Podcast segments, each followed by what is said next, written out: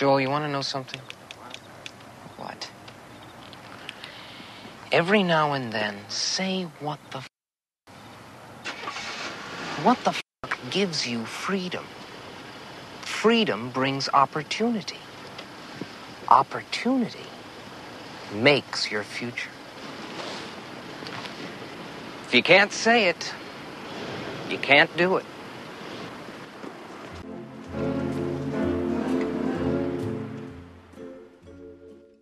Welcome to Sailing in the Mediterranean podcast. I'm your host. My name is Franz. I received a lesson from Tyler Drogan out of San Francisco. Here's how it reads My name is Tyler. I've listened to your podcast and thoroughly enjoyed it. Thank you for putting it out there and inspiring us. I have a few questions that I was hoping you might be able to answer. I've done a very small amount of sailing in the San Francisco Bay and have fallen in love with it and want to learn more. Some friends of mine and I are in the process of planning a trip to Greece this summer in order to sail for about a month and a half. We are all in our 20s and all beginners. We are looking into cost effective yet safe ways to go about this. We are also keen to use this as a great learning experience for future trips. Some ideas we had one, take some sailing lessons beforehand and rent a boat with a skipper. Two, take additional sailing lessons beforehand and rent only a boat and crew it ourselves. Three, take no sailing lessons and see if we can rent a boat and a skipper and learn, get education as we sail with the hopes that we could get some ASA or RYA certifications out of it. Some issues we are unclear of. If we rent a boat with a skipper, what level of ASA or RYA equivalent certification do we need, if any? Well, let me answer that question. If you rent a boat with a skipper in Greece, the skipper is going to have the certifications required for the country of Greece. So you do not need to have any certifications if you rent a boat with a skipper that's qualified. And no charter company is going to put a skipper on a boat that's not qualified to sail the boat. Okay, number two. What level of certification, ASA or RYA, do we need to rent a boat on our own with no skipper? You need the ASA 104, and I'm not sure what the Royal Yacht Association equivalent is, but there's an equivalent for the RYA. Since you're in the United States, you're going to get an ASA certification. You have to, first of all, pass the ASA 101, then the ASA 103, and then the ASA 104, and you have to do those in order the ASA 101 and 103 are prerequisites to pass the ASA 104. Now, when I started sailing, these didn't even exist. But nowadays, most charter companies require an ASA 104 or the RYA equivalent. So that's a lot of work to uh, to prepare for ahead of time. Now you can get these certifications by an intensive one week course. Uh, but it's not cheap, so you're going to have to spend some money to do that. Three, are there options out there that include skipper, boat, and lesson certific- certifications? Yes, there are. Uh, there's a couple companies in Corfu that offer this. So you just need to do your homework. So they're out there. Lastly, if you have any ideas or suggestions on the best cost effective way to go about this, we would love to hear from them. We would love to hear them. Thank you very much for any help you may be able to offer. And again, thank you for putting together your podcast. Sincerely, Tyler. So, Tyler, I've answered your specific questions, but let's get back to what you're thinking of doing. It's not going to be cheap to charter a boat in the Mediterranean in the summer for a month and a half. Now, I did run across a couple on a boat. I think it was like a Juno or Jeanneau, or however you pronounce that, uh, 36 or 38 they had chartered the boat, and I asked them how much it cost them. They had the boat for two months, and that charter cost them $7,000. That's by far the least expensive charter I have seen for that period of time. You're usually going to be in the neighborhood of probably a couple thousand dollars a week for various boats. And that's probably going to be around the low end of the range that you're going to be able to charter a boat for from oh, let's say a Sunsail or a uh, Moorings, which now are the same company. So you're going to have to get online and get a hold of the charter companies and find out what their requirements are. A lot of charter companies will take you out and give you lessons and prepare you to charter the boat. Greece is going to be a little more difficult. You said Greece, but you may want to consider Turkey as well. It may be less expensive to charter in Turkey. Greece seems to be pretty much controlled by the mega charter companies, the big, big charter companies, but Turkey has a lot of smaller yacht charter companies up and down the coast. And if you're going to go study for the ASA 101, 103, or 104 series of lessons, and you want to try to learn audibly for the written portion of the exam, why don't you take a look at my audio courses that I have available? I have audio courses for each one of those certifications. Now, it's not going to teach you to sail. You've got to get some on the water time, and you're in San Francisco Bay. Get out there to some of the yacht clubs and just walk up to people and ask them if you can crew on their boats.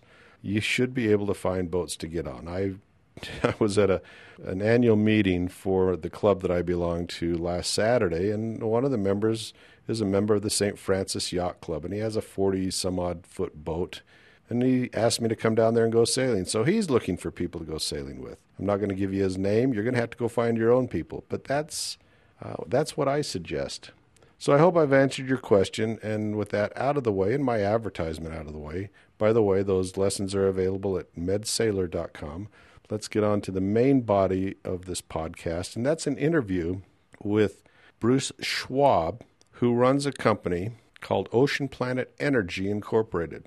Well, I just have to apologize for the audio quality of this interview. I my side was was well, but it sounds to me during this interview that Bruce was busy unpacking packages, and you can you can hear the a lot of background noise of of uh, the unpacking that he was doing at the time. I don't think he realized that it was coming through so strongly on the interview. But be that as it may, I hope you find this an enjoyable interview.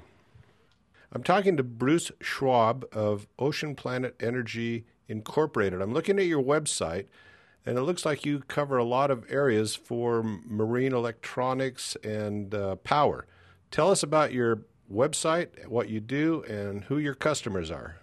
Well, uh, probably some background on me is probably just as good as what the website's about. Is that I am a lifetime sailor and uh, former around the world racer. I like to tell people I'm a recovering ocean solo ocean racer.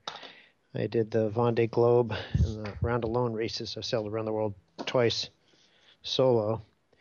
Um, so I should have my head examined, but along the way I became sort of an energy geek and uh, have a specifically to marine, mostly marine applications. So the website you know, is covering the products that we do, which are almost all for marine charging via solar, energy storage, battery systems, and other charging sources like alternators and pulley kits and monitoring systems, all with uh, all having to do with your energy systems on uh, mostly on boats. We do some RV stuff and probably branching into some off-grid, you know, land-based applications too. You know, we do some special projects, but mostly boats.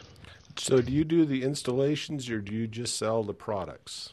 We have done some some installations, but usually we're in the background behind installers. Our our biggest client base are boatyards and installers. You know, we're the product reps and support to back them up to make it easier for them. And so we do a fair amount of retail sales, but we don't want to compete against our other our wholesale clients, right? So, you know, we wouldn't want to compete against our local boatyards here that uh, do most of the installations for us. So the boatyards buy from you at a at a wholesale price and mark it up to the customers at a retail price. Is that what's going on? Correct. Most of the products we sell you know, if you're talking about a lithium battery system or even solar panels, there's some wiring and there's some installation work to do. Some clients are capable of doing that themselves, but most folks are too busy doing other things, and uh, we'll just as soon get a marine professional to do that stuff, especially if it's a lithium battery or some high-end electronics. It's good to have electrical experience. So I wouldn't say all of, but you know, many or most of the products we sell are professionally installed. Um, it's not rocket science, but it's uh, not everyone has the time to to figure out the fuse sizes and wire sizes and you know all the terminals they need to have and have all the tools to to put this stuff in. talk to me about lithium batteries. Who is buying lithium batteries for their boats? Is it high level? I mean, high high cost, expensive big boats, or are smaller boats using lithium batteries? I, I, in fact, I've never usually, seen I've never seen lithium batteries in a sailboat, so that's that's new to me. It's usually bigger bigger boats that have higher loads. You know, uh, it saves a lot of weight, and so some people think that lithium is just for racers, racing boats, where weight is critical. However, most racing boats don't have any loads; they don't have any much battery capacity anyway. They're just running instruments. You know, there's someone always driving. So high performance cruisers, in any time you have a lot of load where you have to recharge your batteries from something, uh, lithium's an advantage because you can recharge them faster than with lead batteries. And they don't require, and more efficiently fuel wise. Now, to do a, little generalization, any boat that could add enough solar power or renewable sources to cover their loads so that the batteries can get fully charged fairly often are usually happy with lead because lead batteries last a, a long time if they get fully charged often enough. But if you're in a situation where you just don't have enough renewables to do that and you have to use fuel to replenish your energy use, then lithium is is what people look at because they can do it faster and not have to run their generator or their engines or shore power, whatever it is their charging source is, doesn't have to run as long. What are the specific prices on various sizes of lithium batteries? If you take the most expensive or high-end AGMs, which are usually comparable, if you look at uh, you know Northstar or Odyssey or the Firefly, you know, high-end AGM prices, uh, a, a full-on. Now, there's lots of different lithium systems. You know, there's there's little do-it-yourself stuff. There's you know Chinese cells you can get, but any of the real comprehensive brands where it's a, uh, you know, whether it's a R R systems or what should we call OPE-LI3, Ocean Planet Energy, um, or Victron, you know, any of those systems are probably four to five times the price of an AG, AGM system, AGM batteries. So they're a lot more money, but then you get down to about a quarter of the weight.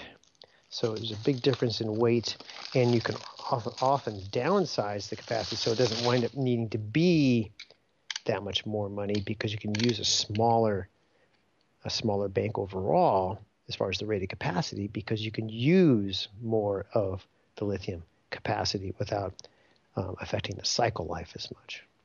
If you're familiar with that term cycle life, that's a, um, what that means is the typical expected number of discharges you could get out of a set of batteries. And with lead, if you do deep discharges, it uh, shortens their life. And so most people are always trying to limit the discharge depth to around 50% traditionally with lead batteries. So that means you need a bank that's at least twice the size of what your use what your of the energy you typically take out of it. With lithium, you can discharge them to 80%, no problem. So you can get away with a smaller bank. So, so sometimes they're not as they're not four or five times as much, but they easily can be. Um, you know, if you try and depending on what people do for the system. So it's usually it's uh, it's high performance catamarans are a big target market because these bigger catamarans are high performance boats and they they've spent a lot of money to save weight, right? You know, like a gunboat catamaran or Chris White Atlantic catamaran or any number of other brands out there. Weight's a big factor in their performance, and they've already spent a good chunk of dough uh, to build a boat out of carbon or you know, high tech materials to get the weight out, and then they need air conditioning to keep their family happy, and they find out that they either have to run a generator all the time, which is heavy, or uh, or have a huge bank of batteries to be able to run you know air conditioning or other loads, high loads, off of the batteries for a period of time. And the weight of those batteries to support that is enormous if they're lead. So, you know, they can they can add amenities and support them with lithium batteries without ruining the performance of the boat, if that makes sense. Will they last uh, four times longer, or is it mainly the weight savings that you're looking for? No, they will last. They will last uh, a lot longer. Yes, that is that is a, a, good rough figure, like four times. In fact, you can do depending how you add up the numbers. Um, for over the life of the system, uh, AGM, I mean, lithium batteries can actually be less expensive than top end AGM batteries because the life cycles are so much more, and uh, the fuel, there's considerable fuel savings and engine run times and reduced engine or generator hours, which is which causes the shortens the lifespan of your of your charging sources. So by reducing those hours, you can save on those as well.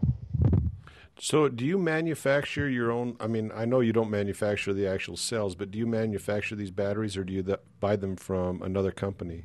We have uh, we, we've marketed Genasun for many years. We're the master distributor for Genasun, which are made in the U.S.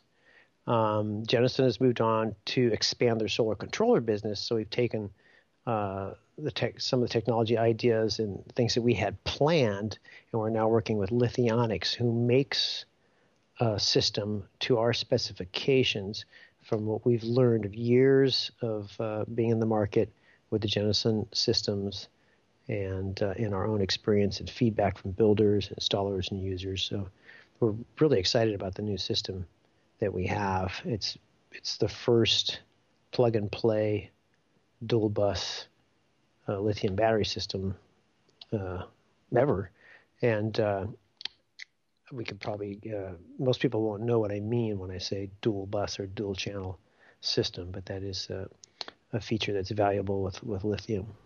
Do you want to explain that because I don't understand it? Sure. What that means is that typically, if you look at your battery bank it's a single bus system or single channel system where all the red wires, all the positives, um, whether it's a charge source or whether it's a load, they're all connected together somewhere on the bus bar. And essentially, they all have a direct connection to the battery. Right. Whatever it is, a charge bus or load. What we do with lithium is we separate the sources from the loads, and we have two separate bus bars or attachment areas that uh, allows us to separate the sources from the loads. And each has separate access to the battery via uh, a set of relays in the BMS that can cut off the loads to prevent over discharge or the charge to prevent overcharge, but do it separately. And this allows it to operate more elegantly when people push the system to the extremes of, of charge or discharge. And it's important to note that a good lithium battery system has a feature that n- most lead systems don't have, or nearly all lead systems don't have, and that is it has the ability to cut itself off and protect itself from overcharge, over discharge. It won't let you ruin the battery, which is good because it costs a lot of money. And you know, people, you know, things happen. Charge sources may lose their programming. Things go wrong, but the battery will protect itself to prevent anything really bad from happening to it. But because of that capability, for a battery to cut itself off. Imagine if you're running your, your engine and the alternator is running and it's charging the battery, but let's say the regulator is messed up uh, or it's lost its programming, or perhaps the batteries were just discharged for a long period of time or slightly out of balance and need to prevent any cells from getting too high while it balances. If the battery cut itself off on a single bus system, then the alternator is suddenly connected only to the loads without the battery as a buffer. And there's no way the alternator regulator can react fast enough to prevent a big voltage spike. You have all that energy coming out of the alternator. It's like trying to, you know, runs into a wall. And you'll get a big voltage spike if on the loads and blow up a lot of your electronics. And uh, this has happened on lithium systems. They're single bus systems. Uh, you know, even with some pretty good brands, they have different methods of controlling everything. You know, like some other you know quite good systems like a Mastervolt system, they use a single bus um, and count upon their CAN bus control network to uh, to control the charge sources. But if for any reason that doesn't work, um, like an alternator regulator doesn't work or something happens, then they might have a problem, and that has actually happened on some boats where they've had electronics get fried. So, but the dual bus system, by separating those charges from the loads, you're not only protecting the battery, you're protecting all your loads from any errant charge sources. So that's so it's it's basically just separating separating into two separate channels that are individually controlled. That's what dual channel means. Okay, so I've got a couple lithium batteries for an electric bike that I've been working on, and and my understanding is these safety factors that you're talking about are not inherent in most lithium batteries. So, do you have something, some sort of a circuit inside your batteries that does this? Yes. Well, external to the battery, or, or it can be internal too. We can build them either way. Um, there's a imagine just you know the red wire, the positive wire coming out of the battery that has direct access to the to the cells inside. Um, with, with a with a protected lithium system that passes through uh, you know some relays that are controlled by a central processor of some kind. It's it's different. You may have protection in your even your bike battery that's based on voltage. It reaches a certain voltage, it'll, it'll cut off. It'll just stop running. Like even your electric drill motor, well, sudden will be, if you use it, you notice with lithium ions, it'll just stop. Boom. You know, it isn't like it tapers off and gets weaker and weaker. It just stops. So that's a voltage-based cutoff. So there's usually some sort of cutoff with every kind of lithium system, to varying degrees. The systems we have on on our marine systems are much more advanced um, where you have uh, double different levels of cutoff. We have a first cutoff, and there's a reserve available uh, capacity you can access by pressing a reset button. Um, it's much more uh, complex and uh, to be used specifically for marine house banks. Our systems are designed for you know really for that optimized for marine applications. All, it's all the electronics are in a watertight box. Uh, the electrical wiring connections are simpler with little O-rings that prevent water damage to the plugs. Uh, you know, we all know that the marine environment is not the best one in the world for electronics. So by uh, protecting all that stuff, it makes them for more robust and safe system and protection against both overcharge, over discharge, and uh, and allowing you to have reserve capacity you need to access in case of an emergency do these batteries, do the lithium batteries uh, handle wide swings in temperature, and how how well do they store? For instance, I'll sail in my boat for two or three months a year and then leave it on the hard with the batteries disconnected the rest of the time. How how do they handle that? Well, they, their self discharge rate is lower than lead by quite a bit. Where lead has a self discharge, where if you're not using it, they are they're losing capacity, and you know they can maybe make it through that one winter, but you know, it's not the best thing for them. They usually like to get charged more often, where lithium doesn't discharge as much. Now, if they haven't been used for a long time, it's a good idea to charge them up uh, and and let the BMS, if they do any balancing that might be necessary, balancing any cells if it hasn't been charged for a long time. Now, here's an interesting feature about lithium compared to lead. As we just mentioned, if you're going to store a lead battery, you want to leave it fully charged so that it can self-discharge and not wind up over discharge, especially if it's going to get cold, like stored somewhere it might freeze. You know, most bat- lead batteries, if they're discharged, the electrolyte turns to water because the sulfations come out and it's onto the plates. And if you freeze it in that state, you can ruin it. So if it's charged up, the, the electrolyte won't freeze. So you leave them fully charged. Now with a lithium battery, you could leave it fully charged as well, but it turns out that lithium, if they're stored, if they're not being used, not being cycled, if they're stored at a full charge, it actually will detract a little bit from their capacity over time. So if you're going to store it for a long period of time, you're actually better to discharge it to say 40 or 50 percent and let it sit like that, which you would never do with a lead with most lead batteries. And uh, that way, um, there's less uh, electrical potential in the battery, which is what slowly, if it's staying fully charged over over a calendar period of time, you know, not as far as cycle life goes, just sitting around. So it's a feature that uh, a lot of people don't know about lithium. So it, it uh, makes it so if you're going to store it, uh, our lithium system has a button you just push, turn the whole system off. You don't have to unhook anything. You know, like with a lead battery, you usually disconnect it. But uh, you can just push a button. It opens the relays in the in the BMS module. It's, it's completely isolated and disconnected and safe to store. So, how, so these are about a quarter of the weight of a lead uh, AGM battery. Yeah, yeah. Well, all AGM batteries are lead batteries. They just they have uh, the absorbed glass mat to contain the electrolyte. But uh, AGM gel flooded, they're all uh, lead, so they're all about the similar weight for a given capacity. And uh, lithium battery really is about a third of the weight for the same rated capacity, but you can get down to a quarter of the weight for the for the same usable capacity, or sometimes even less depending on the the electrical loads in, involved. Because a lithium battery uh, is what we say stiffer, and that the voltage doesn't sag under high rates of discharge, you can uh, discharge it further before the voltage really drops off, which makes under high load applications like electrical propulsion or uh, driving big inverters, under those kinds of loads, um, you could downsize even more for the same usable capacity just because the voltage doesn't sag.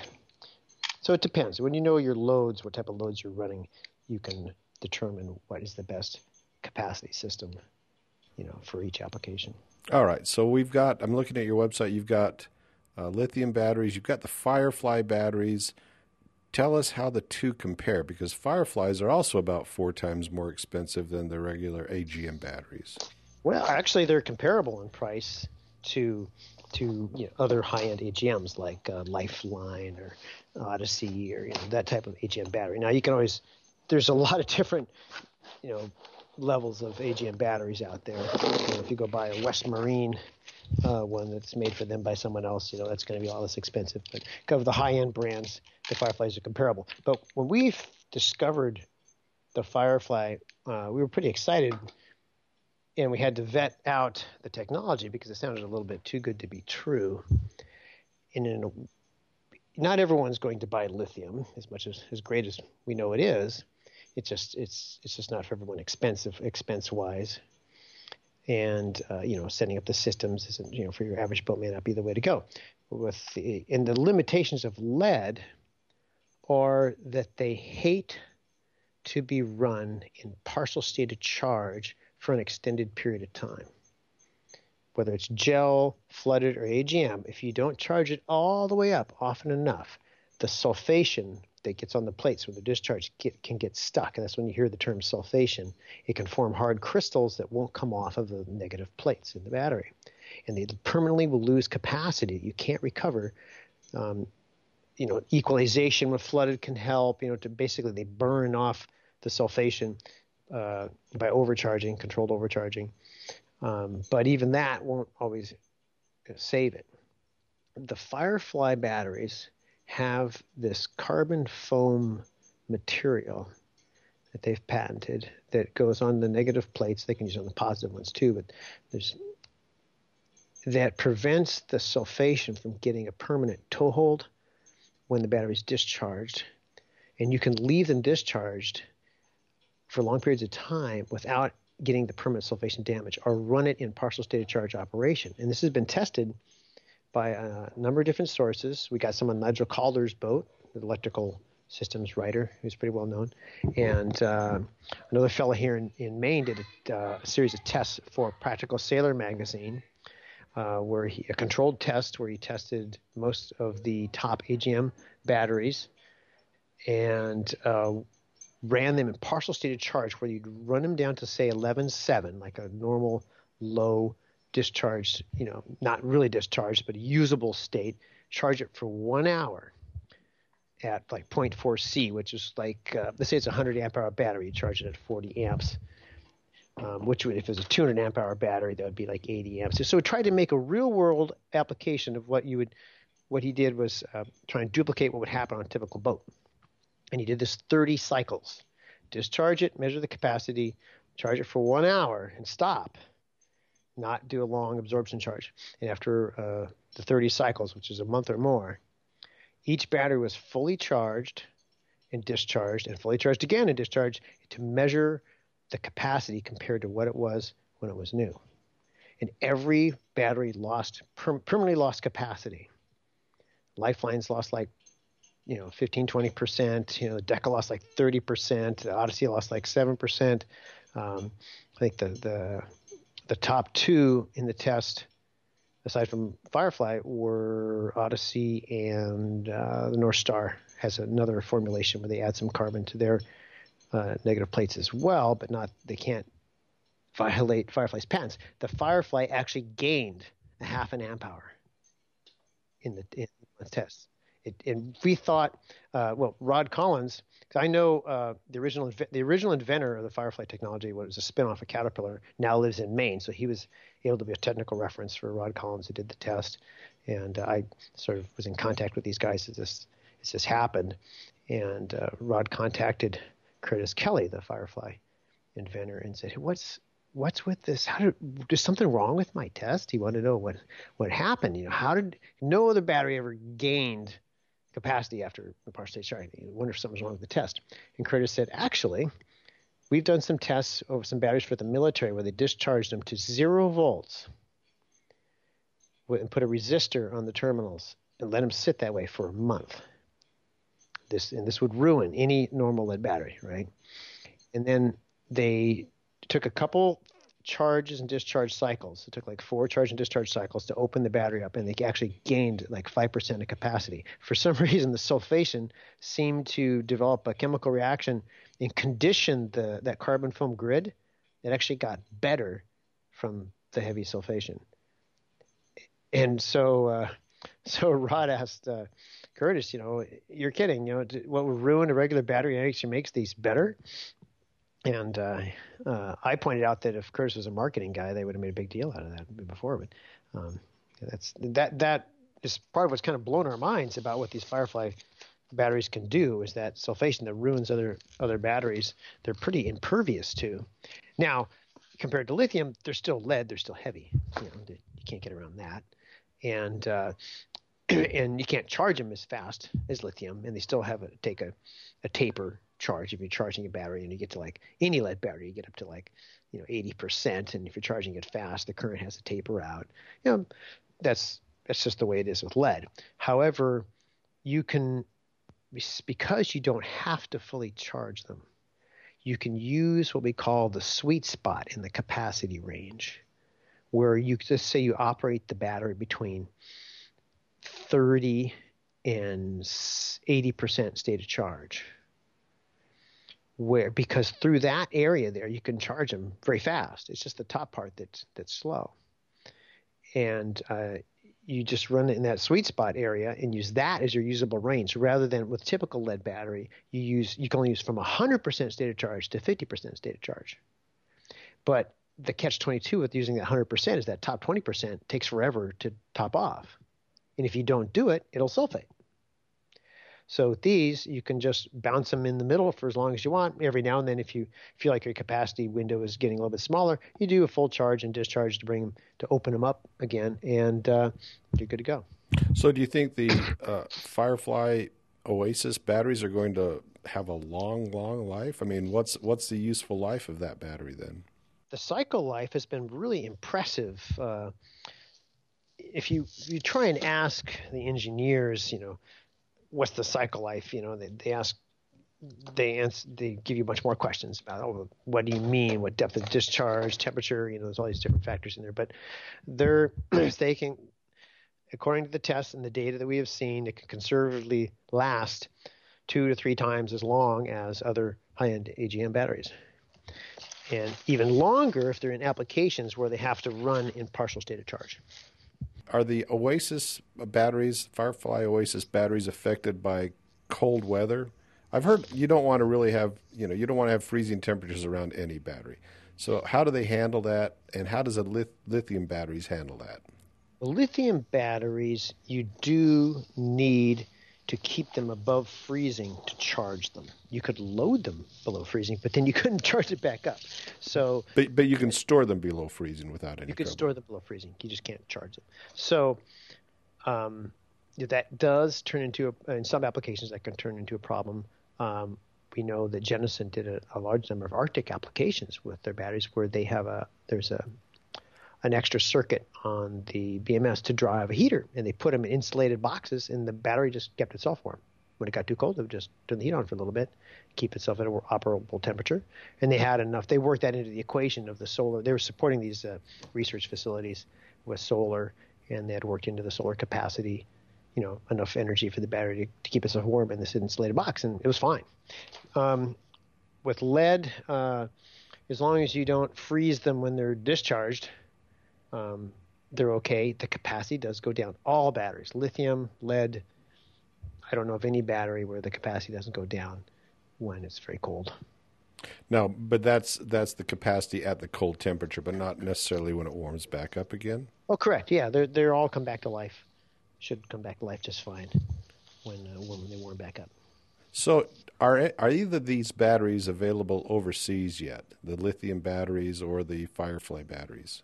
Well, we we can ship them anywhere in the world. We've shipped lithium batteries all over the world for many years. So that's uh, it's in a way it's well there's there's a good and bad thing about shipping lithium. They're lighter, so it's not as much weight, but uh, because they're lithium and because everyone's scared when they hear the word lithium, the airlines don't allow you to fly lithium batteries over a certain size. And typically, a, a marine house bank is too big to fly. You know, they they just don't allow that, so they have to go by sea. So it can be slow, but we do ship them all over the world. The, the lead batteries, um, same story. They're just very heavy. So yes, we can get them everywhere. I think we shipped them to Scotland for Nigel Calder. Um, by air, but it was it wasn't it wasn't cheap. All right, let's talk about some of the other things that you you cover uh, at least on your website. Hydro generators. I was looking at that and I thought, well, that's interesting because when I sailed across the Atlantic, I've told this story before. I dragged a um, a, a propeller behind my boat that was attached to a uh, a generator that was supposed to generate electricity, and it didn't work. It worked about two days, and then the the line fell off. So it was a real waste of time. So uh, I've, I've, everybody thinks that that's the ultimate way to you know to keep your energy levels up on on a long ocean passage. Talk to us about what you're doing with hydro generators.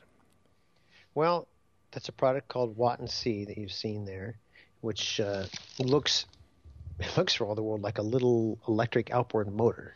Except for you don't see the motor part. You just you see a blade and a propeller at the bottom of it. Uh, it looks like a like a rudder, a very streamlined little rudder, but it has this little uh, unit at the bottom of it. Um, and when I, when I show them at the boat shows, I can't tell you how many people walk up to them and go, "Hey, how fast will this push my little boat?" You know, well, it won't push it at all. It's a generator. It, so it generates energy very efficiently. It's a propeller. You know, imagine if you did have uh, a little electric unit, use it for regeneration, you'd want the propeller to face the other way, right, for generating than you would for for, for driving. You know, the, the way the blade would be shaped would be slightly different. So they're optimized for that. The shape of the propeller is optimized for for generating, and they're they're quite efficient. The amount of drag that they are for the amount of energy that you get is is very good. In fact, virtually all of the round the world race boats nowadays use them the, for short-handed racing, the IMOCA 60s, and if they're in the Vendée Globe or you know big transatlantic race, that's their primary energy source now is these hydro generators. So and those are lightweight racing boats, so they think it's the the light weight of that is is faster than carrying the fuel that it would take to replace it. So the drag is uh, it pays for itself in energy even with the extra drag. And you've got these in 300, 600, and 300 and 600 watt units. At mm-hmm. what speed are they calculating the wattage? Well, it's a curve, and you'd have to look at the, the diagram. That's the maximum each one will produce. Um, and there's different size propellers available for each one as well. So if you have a you know not a, a moderate speed monohull with a typical heavy cruiser that's where seven knots is really honking, then you'd probably want the 280 millimeter propellers to develop charging at a little bit lower speed. And if you're on a pretty fast catamaran where you don't want the drag, then you might go with the stock 240 or even the, the fast 200 millimeter. Now, that's for cruisers. Know, they cruiser could select either 300 or 600. You know, the 300 is less expensive, and they select the, the, appropriate prop size for their boat. So some choices to make there. Now, on a high performance race boat, a really fast boat, they also sell a unit where the the prop blades are feathering, and they're controlled by a little uh, by the converter and a little hydraulic pump that will feather the prop blades to when you go fast, it'll reduce the pitch so that there's not extra drag. So uh, the racing boats use those so that when when you pick up speed, it only adds enough drag to produce the energy that the unit's rated for. Right? You don't want to overload the converter. You have involved that. Reduce the drag, so adjust the propeller blades to keep the you surf five or knots. You know. Talk to me about the different solar panels and solar power options that you have. Well, what we specialize in are the thin, high power solar panels. It's sort of a technology. It's only been around for about five or six years, where high power solar cells are laminated into a polymer without a metal backing or a glass face. They have uh, thin sheets in front and behind of this very, very stiff plastic or polymer. And uh, you can actually sew through the edges of that. So these, these panels, it used to be a flexible panel was was uh, an option, but they're very low power. They used what they called amorphous cells, and you can still get amorphous cell panels, but they're maybe 20 to 25 percent of the power of a, of a typical high power panel. Well, these panel these panels can be made. These new ones can be are made with uh, different grades of cells, but the ones we sell the most of are using SunPower, back contact, high power cells, which are the highest efficiency cellular cells you can get for any panel. So they're the light and thin and super high power. And you can sew through the perimeter, the the polymer to add Velcro or zippers to the edges of them. So most of these are going onto canvas, Dodgers and Biminis, without any extra mounting hardware to support a, heavy, a typical heavy glass panel. It used to be if you wanted a solar panel on your Bimini or Dodger, you had to, for, for one thing, you had to make the whole structure strong enough to hold the extra weight because there's a lot of weight up there, the glass panel, um, and a bunch of hardware and fittings to clamp onto the support bars to get the whole thing to go. But now these ones can go directly into the canvas with zippers or Velcro around the edges. The Velcro is becoming the most popular. It's very secure and doesn't add you know almost no weight and uh, and considerable power. So we have many boats now that are covering the refrigeration loads, all their lighting, and basic charging, and maybe even occasional uh, high AC, AC, AC loads like uh, microwave and stuff like that, um, all with solar. And uh, the, I think that the combination of more efficient DC refrigeration, when you talk about uh, brands like uh, uh, Frigidaire and Seafrost. You know, those well, become much more efficient now. You, you, used to have to have a compressor on your engine, right, to run to to run the freezer. But now these little DC motors that draw almost no power, only a few amps, and don't run all the time. So the combination of more efficient DC refrigeration and these high power solar has allowed many cruisers to run everything off solar. Um, and not have to take the food off the boat, you know, for the week.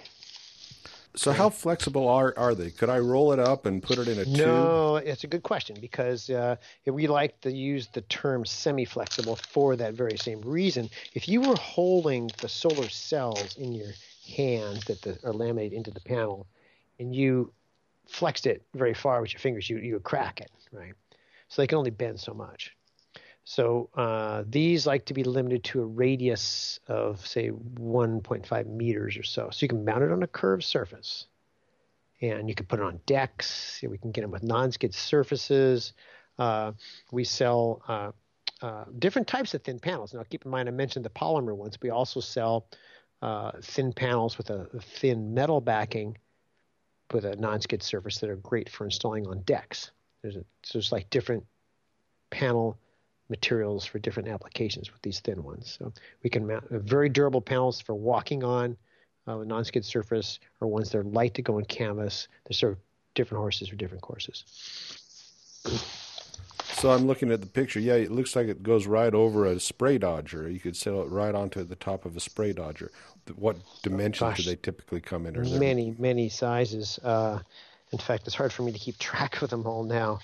Uh, we and we get them custom made too. In spite of all the sizes on the website, uh, if you look at all those Solbian, Gioco, and other sizes we have there, and uh, and then the Solar and the walk-on ones. Um, we've I just right now as I'm speaking to you, I just I'm just unpacked a couple of custom-made panels made by Solbian in Italy for um, Maine Yacht Center, who does some installations for us right here in Maine. Some uh, they have four custom panels of different shapes and sizes. Uh, Uh, two of them are 50 watt ones with a non-skid surface uh, with adhesive on the back for a deck with a junction box at the corner. So these are made mirror image to each other. So these two will look nice next to each other on the boat. you know, we get all kinds of applications and questions for custom custom projects. Um, that's that's you know part of our our business too is just tailoring. Aside from just stock products, we you know put together custom applications for different boats. That's fun too. I mean, we really you know when you get to provide you know a great big two kilowatt system that's going on a catamaran uh, and uh, you know lithium batteries and the whole setup. It's it's pretty amazing uh, what these boats can do now compared to you know even a decade ago. You couldn't have that kind of energy system running off renewables. So you got you got two types of flexible ones. You got the GoCo. Is that how you pronounce it? Goico. Gioco. Gioco and Solbian. Solbian. And what's the difference Solbian's between the so they're very similar. The Solbian uh, has been around longer. Um, they're actually both made in the same town in Italy. Um, so Solbian is the bigger company, the more established brand, and uh, I think sometimes is a step ahead in materials development. Um, Gioco's chasing along, and so we, we stock a few Giocos uh, in some sizes where maybe Solbian doesn't have one, and and just to keep our whole all the possible size windows full and uh, some crossover between the two brands. Uh, and when some testing we've done between similar rated panels, the Solbians have had a tendency to to test out higher than the Gioco. We're not sure why, but uh, we, we we do lots of testing with all our products to to uh, uh, you know keep a, our own assessment of the quality and stuff that's going on and uh, we have a lot of stuff that we eventually like to put on the website about information and testing results, but uh, we're still working on all that. So you also have alternators. Uh, do you have anything special there, or is it the the typical Balmar op- uh, alternators, or are they un- unique? Yeah, what's unique about what we because charging lithium batteries is quite hard on alternators because they don't have that taper at the top. Usually, when you charge a lead battery, um, you only have to an alternator only has to dish out its full power for a relatively short period of time, and the current starts to taper down because the battery just won't accept the charge that fast. Where lithium will just drink it up, which means the alternator has to work harder to produce that energy. So when we first started doing lithium batteries, we discovered that people were burning up their alternators because they couldn't just work that hard. Um, so we had to source and snoop around and did a lot of market research to you know find out who made the best alternators um, that weren't excessively huge and heavy. And uh, these American Power Systems ones that are made in uh, in Iowa have uh, proven to be the most reliable and the best bang for the per weight. Uh, and we've been selling.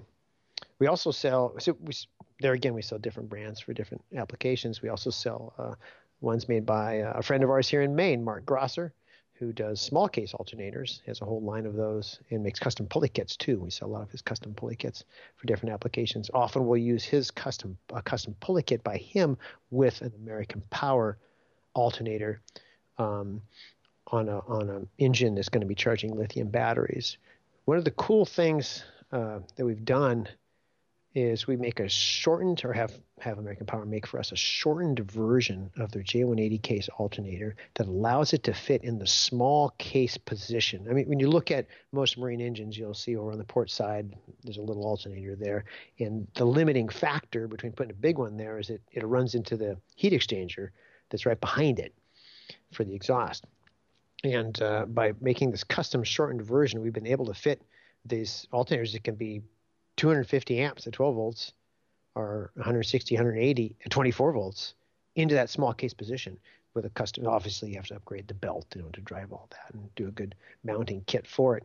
But what this has allowed some high performance boats to do is get rid of the generators on the boats because if they have lithium batteries, they they can turn their engines into basically high powered DC generators.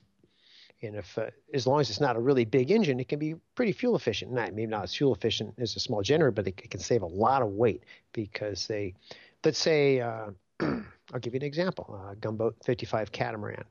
Um, rather than add a generator, they just upgraded to these 160 amp 24 volt alternators on their engines, which are quite small. They're like, I think they're like 35, 37 horsepower, and you know, 10 horsepower will be taken by that alternator in full charging. So you know, it's, it's, reasonably fuel efficient. It's good for diesels. It's good to load them up to be fuel efficient. So they wind up saving by switching to lithium batteries, getting rid of the generator, all the generator exhaust and plumbing, and by going with these alternators, they save, you know, many hundreds and hundreds of pounds. So, do you have systems for specific engines? For instance, uh, Yanmar G- 3 GM30 uh, diesel engine. Would you have the generators, alternators for that specific, or or do you need yes. to? You do. Yes. Okay. Well, there would be different. There's options, right? You could put a, you could use a small case 180 amp Mark Grasser alternator with a remote rectifier, which is one way to keep the alternators cool. Is by moving the rectifier diodes off of it, um, which is a, a brilliant idea. Um, he's not the first one to do that, but he's the first one to use them for the small case ones. And that would use a standard pulley kit, or we could use our 250 amp American Power one uh, with a with a little extra mounting uh, bracket bracketry to fit in there, but still go in the same spot. So uh, so yes, different mounting kits, different pulley kits for different alternators, um, and we select the alternator and the whole kit based upon how much what batteries they're charging, how much they really need. There's if you have a small boat with uh, just a couple lead batteries, there's certainly no point in adding a 250 amp alternator. And batteries won't take it, you know. So uh, you have to select the right the right uh, product for the application. But when you typically switch, if you switch out batteries, for instance, the lithium batteries, then you would really want to switch out your alternator, then, right? Yes, it usually uh, it's very common to do a package, a whole system upgrade package. Um, where, in fact, this has been a big thing for us these past uh, year as more and more high performance catamarans have been switching to lithium batteries, high output alternators, getting rid of the generators, and also adding another product that we haven't talked about yet, which is a Philippi monitoring system so they can watch all their energy uh, loads and sources on a little color touchscreen and tell what everything's doing. You can look at a little screen and tell what the, the port alternator is doing, the starboard alternator is doing, what your solars are doing, what the hydro generator is doing. You can see everything low color picture and, and tell uh, monitoring energy that way, know what's happening. Then you have electric propulsion. Yes, electric propulsion is something that we really think is is coming. Of course, it's been around forever. Right? You could buy an electric powered boat, you know, hundred years ago. Uh, you know, brands like Elco have been around for a long, long time. Um, but the increase the performance of boats. And the big factor with with electric propulsion is the limited range, right? You just can't get the range out of a battery bank you could ever get out of a fuel tank. It's just, the energy density isn't there. There are many other advantages, though. If you don't have to motor really far, is uh, much much less maintenance. There's no exhaust. There's no oil. There's no. It's clean. It's there's no noise. Um, and if you know, it's so much more convenient. Let's say if you're just motoring on and off a mooring a few times a week, and you you don't want to maintain your boat, lives there on the mooring, you could have a reasonable amount of solar panels, and uh, you know motor for you know an hour a couple times a week and never plug in and never have to charge. And uh, I know, uh, in fact, uh, one of the brands that we, we sell, we're upgrading the website to soon here, uh, Electroprop. Uh, I know the owner of that company, James Landon. I've been on his boat out in Santa Barbara, California, and he never plugs into the dock. He's got some good solar panels on there. When he goes for a sail, he just un- unties the lines and away you go. You don't have to warm them up. You know, it's instant power. It's easier to to dock a boat with electric power. You don't have to rev the engine. You know, it's easy to control. So there's lots of advantages to it. And one of the cool things that he did, which I thought was really neat, he had quite a pretty good sized solar panels on there, and he could actually um, have a little control. He could point them at the sun on a big post in the back of the boat. on a good sunny day in flat, you know, pretty smooth water, he was able to run that boat at about three knots with no net load on the battery, just from the solar panels. Is moving along like just right around three knots without use, you know, burning up any, uh, using up the battery capacity. Of course, if, as soon as you put the throttle down, you know, your range goes way down. But uh, um, so it's, not for everybody, and it is expensive. And if you're going to go far and want electric propulsion, you're going to need to add a generator to replenish the energy, and then you're sort of paying for two systems, right? You're paying for diesel one to charge and the electric one to drive the boat, and uh, you know it can get expensive. But some people are going for it. We're we're offering that. We have a number of different systems. You've got electric yacht. Um, uh, Electropropos is talking about Ocean Volt, the company in Europe that makes these very, very nice sail drive units. Um, so you don't have a shaft going out. Um, it's a high-end product with a price tag, you know, that reflects that, but it's a very well refined product. You're seeing those in some gunboat high performance catamarans now and other high performance boats. Um, one cool thing that today's modern high performance boats has allowed uh, that makes electric propulsion more viable is that they're so good at motor sailing. If you take a if you took an old heavy, you know, Hans Christian 38 or something, you know, it's uh, it takes a lot of energy to move it, and there's no way getting around it. And if you have a few knots of wind from different directions, it doesn't mean anything. It doesn't help it. But if you take a modern, like say, monohull, like a J boat or a lightweight multi-hull, or, you know, a more modern high-performance boat, even with the slightest wind from almost every direction except for dead ahead, if you you know put the main sheet in, and you add electric power, increases your apparent wind, the net load, your range goes way up.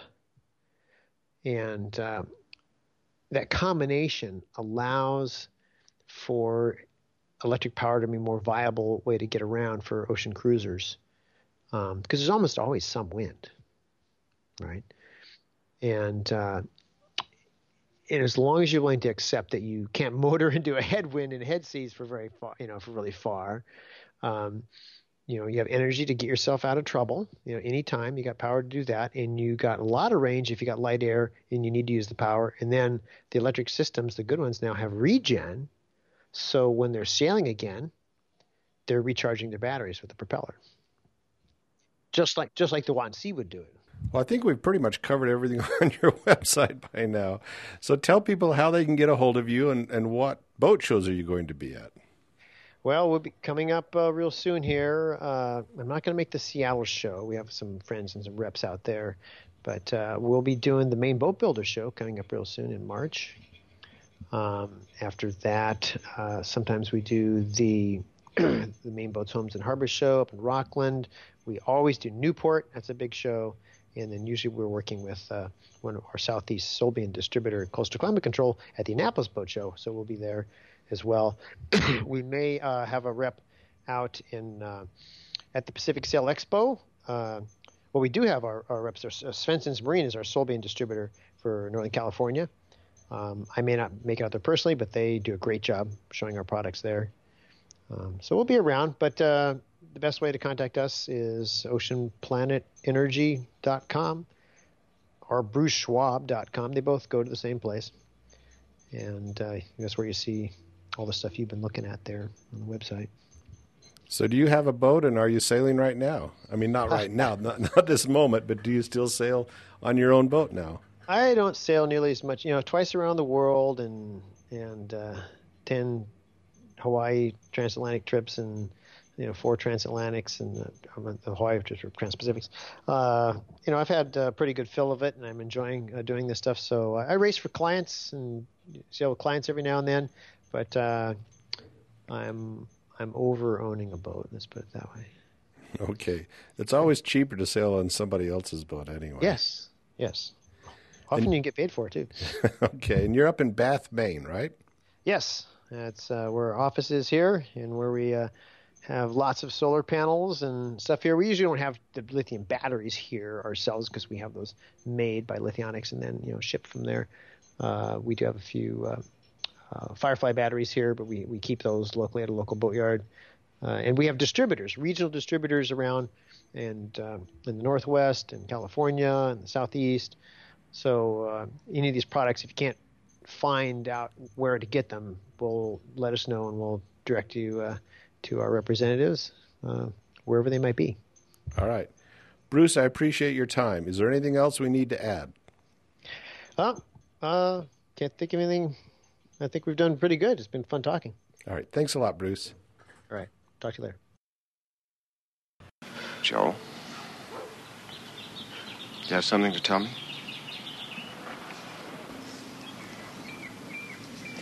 No, I don't think so. I just got off the telephone with Bill Rutherford. Princeton can use a guy like Joel. What? Princeton can use a guy like Joel. His exact words. That's unbelievable. You're as good as in. I knew you could do it. Haven't I been telling you? Every once in a while, you just gotta say, what the heck? And take some chances. You are so right. You've made me very proud.